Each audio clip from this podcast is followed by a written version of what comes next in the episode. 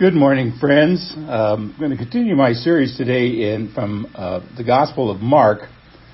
I'm actually recording this message in Monticello, Arkansas, on my way to Baton Rouge, where tomorrow morning I'll be teaching at Hunt Correctional. My title for today's message is "The Man from the Tombs." It's in Mark chapter five. It's uh, 17 verses.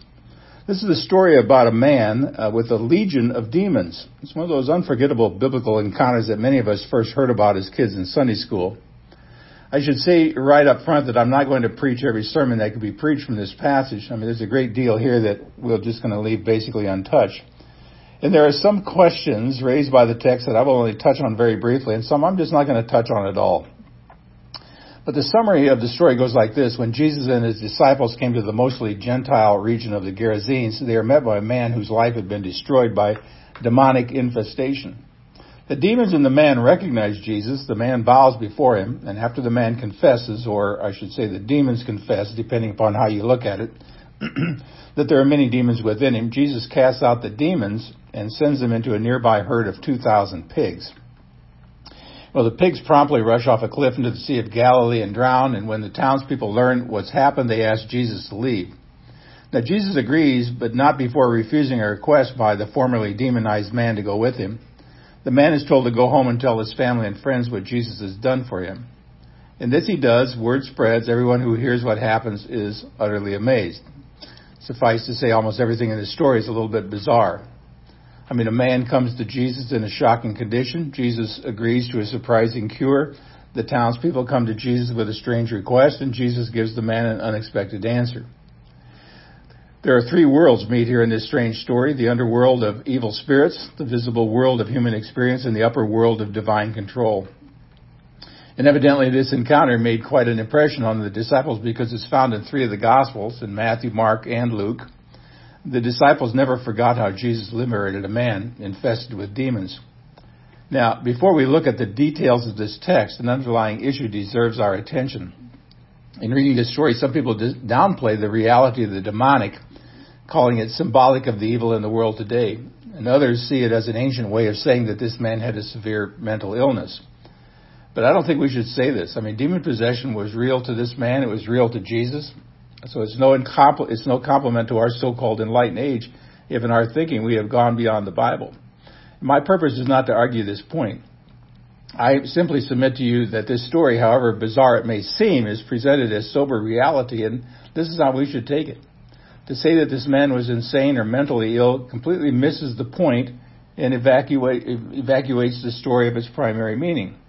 This is not a story about Jesus curing mental illness. It's a story about Jesus defeating the demons. Now, from personal witness teaching overseas, and I can testify that people in Asia and Africa read this story and nod their heads. People in Haiti and Jamaica know what this is all about. What seems alien to us is commonplace and very believable to them.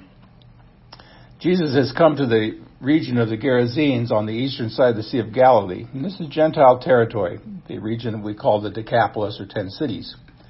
He has come to rest and seek relief from the crowds following him on the way on the other side of the lake.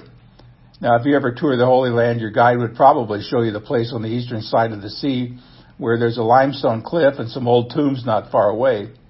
And they would tell you that obviously this is the location of this amazing miracle. I don't know whether that's true or not, but well, listen to your tour guide.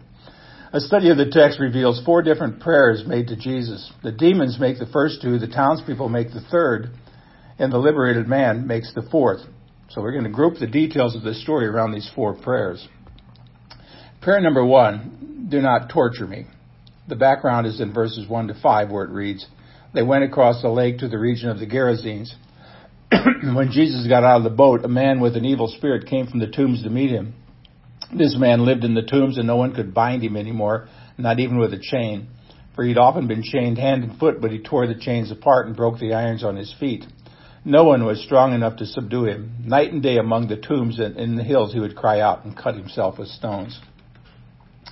Now, we don't know how this unfortunate man came to be infested with demons. The Bible doesn't say, and it's useless to speculate. It's sometimes said that demon possession is the result of certain kinds of sinful activity, and that may be true, but the Bible never presents demon possession as the result of a particular sin or set of sins. What we can say for certain is that demons are spirit beings created by God to serve Him. They were originally good angels who followed Lucifer, Satan, in his rebellion against God. They are powerful spirits, beings who now serve Satan and his evil purposes on this earth. Their purpose is entirely negative. When they infested this poor man, they drove him from society, gave him incredible physical power, and caused him great personal torment. People tried to chain him, shackle him uh, for their own safety, but somehow he just broke and roamed free. They put him under guard, but the guards couldn't restrain him. The demons caused the man to act in increasingly bizarre ways, so that he ended up living in the tombs. He was wild, dangerous, probably naked, tormented, isolated, and violent. I mean, no one could help him. He couldn't help himself, and he'd been that way for a long time. Humanly speaking, we might say he was a hopeless case. This is the most severe case of demon possession in the entire Bible. It was extreme then and now, and very rare then and now. To be precise, we should speak of this man as being demonized. He had in his person the actual presence of evil forces. And this is different from an evil nature or an evil disposition. Luke's version tells us he was driven by demons. His personality was somehow under demonic control. And evidently the t- attacks would come and go. When he was under that control, he acted in an irrational and dangerous manner. The most shocking fact, and one worth noting about it, is that the demons knew who Jesus was. There's no debate here about the real Jesus. The demons called him by his divine name, Son of the Most High God. When the man came to Jesus, he fell down because even the demons believe. That's from James 2, chapter 219, and they tremble before God. So he knows Jesus' name, he knows who Jesus really is, Son of the Most High God, and he knows what Jesus can do, and that's to torture him eternally. Demons are not atheists. They fear Jesus even though they don't worship him. And why did the demon ask Jesus not to torture him? Because they knew Jesus could forever send them into the pit of torment called the abyss. And he could do that forever. So he asked Jesus not to send him and his accomplices there prematurely. Now here's prayer number two, and that's send us to the pigs. So here's one of the most controversial parts of the story in verses 8 to 13.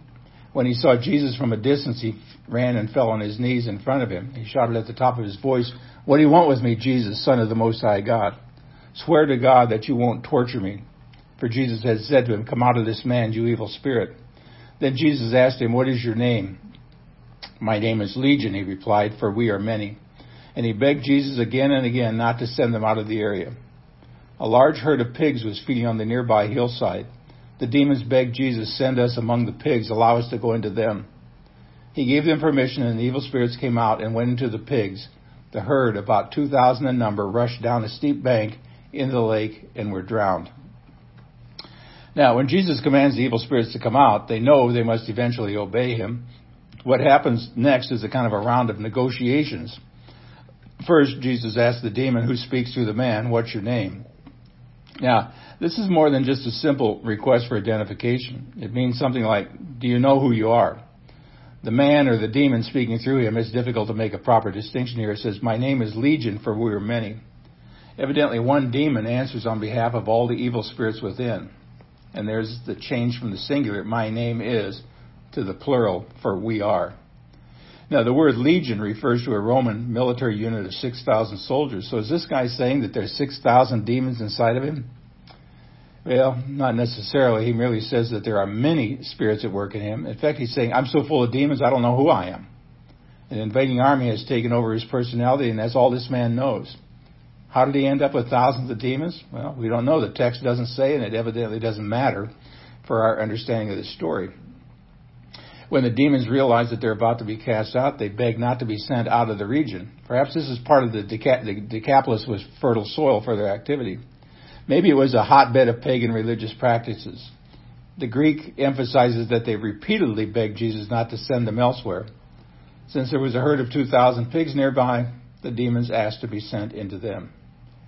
Now, I know a lot of questions arise at this point, like whose pigs are they? Well, we know the pigs were considered unclean under the Old Testament law. If a Jewish farmer owned the pigs, he was in direct violation of the law. But since this was mostly Gentile territory, it seems more likely that they were owned by Gentile farmers. And if so, he wouldn't be subject to the Old Testament law. Well, the second question often asked is how the demons can enter animals.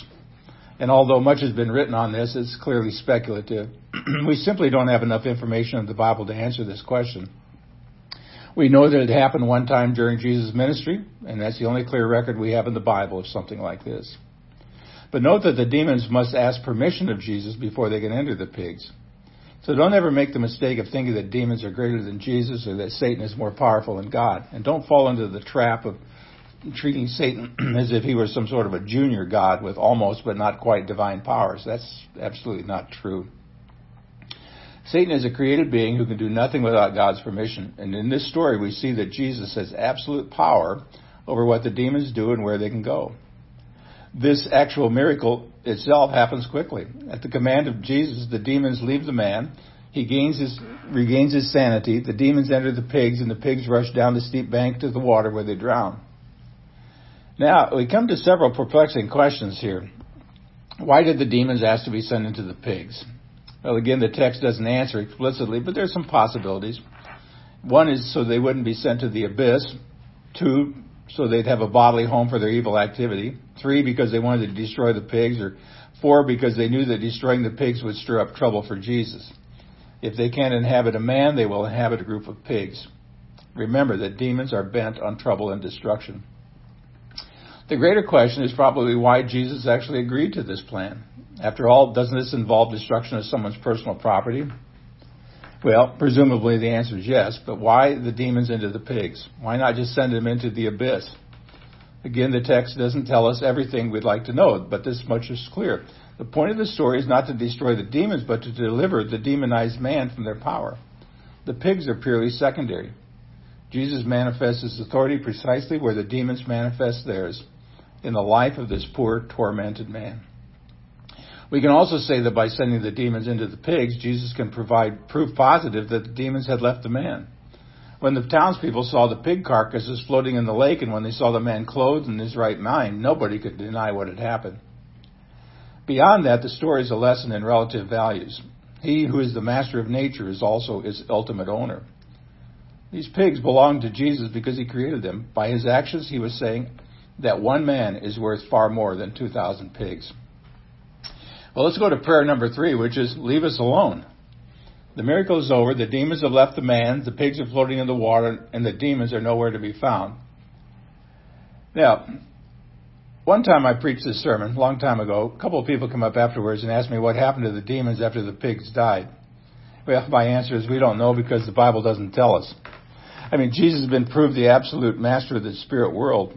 Even the most powerful demons must do his bidding. Almost immediately, word begins to spread and uh, with his remarkable goings on with his former madman and the floating herd of, well, what should we call it, deviled ham. But surprisingly or not, depending on your perspective, this miracle was not greeted with approval. Verses 14 to 17.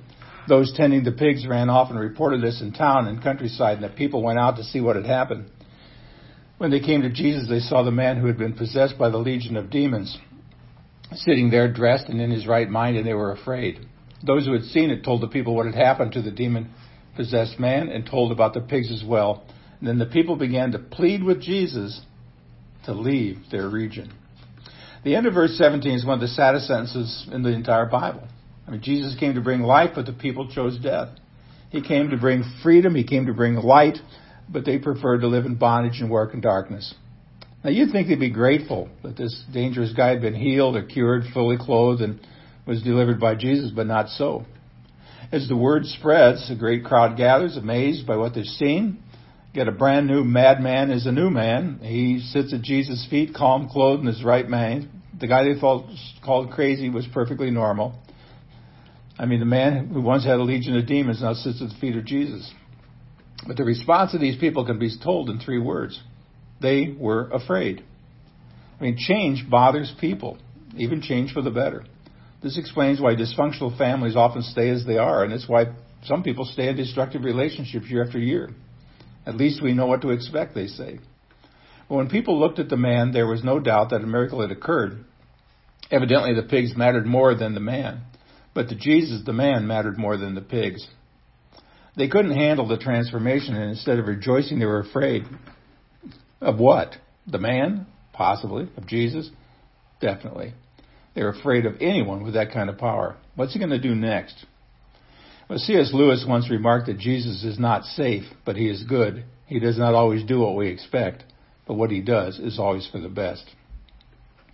Now, there are many parents who weep for their children when they're on drugs or alcohol or living in sexual sin, but those same parents get angry when their kids come to Jesus and their lives are radically changed. Perhaps some of you have experienced that. You were so far gone in sin your friends, family despaired for you, but now that you found Jesus, those same people are bothered by that change in your life. I mean, some people can't even handle that at all. Sometimes they want you to leave because they don't have a place in their lives for a truly changed person. Dysfunction they could somehow live with, but redemption by Jesus is too much. Fear, ignorance, and selfishness combine in the request that Jesus leaves their area. And he does. He does not stay where he's not wanted. And as far as we know, he never went back there again. And that's something to think about. When Jesus knocks on the door of your heart, run quickly to let him in. Don't think that he's obliged to come back again and again and again. The townspeople didn't like it when Jesus disturbed the status quo. Weighing the evidence, they concluded the healing cost too much. Would you please leave? We'd rather have a few crazies around here than have our property destroyed. Now, it's easy to make them look bad, but we might have done the same thing. Many people are open to Jesus as long as he keeps his distance. But when he gets too close, they get uncomfortable. They like the gentle Jesus uh, of, you the picture books, but not the powerful Jesus of the Gospels. They, they like a statue Jesus so they can touch it for good luck, but uh, they recoil from one who demands total allegiance. Now, some people are against Christianity because Christianity threatens their business or their lifestyles or their habits or their personal morality. They're against Christianity because, well, Christianity is against them. All of us are apt to ask Jesus to depart when he comes too close and crimps our plans. We want a gentle Jesus who will keep his nose out of our business and will take us to heaven, but won't interfere in the way we live on this earth. We want a Jesus who builds our self-esteem and makes us happy, but we want nothing to do with the Lord from heaven who calls us to take up our cross and follow him. More than a few people today have heard the gospel and then say, if Jesus comes in, something else will have to go, and I'm not sure I want to let go of that. The people who come to investigate the miracle asked Jesus to leave because it was bad for business, and they were right. When Jesus comes into your life, it will never be business as usual. Before his conversion, St. Augustine said that he sometimes prayed, Save me, O Lord, save me, but not now. Well, here's prayer number four. Let me go with you. We get to the end of the story in verses 18 to 20. As Jesus was getting into the boat, the man who had been the demon, demon possessed begged to go with him. Jesus did not let him, but said, Go home to your family and tell them how much the Lord has done for you and how he has had mercy on you. So the man went away and began to tell in the Decapolis how much Jesus had done for him, and all the people were amazed. Now think for a moment about the various prayers in this passage. He granted the request of the demons, he sent them into the pigs. He granted the request of the people, he went away.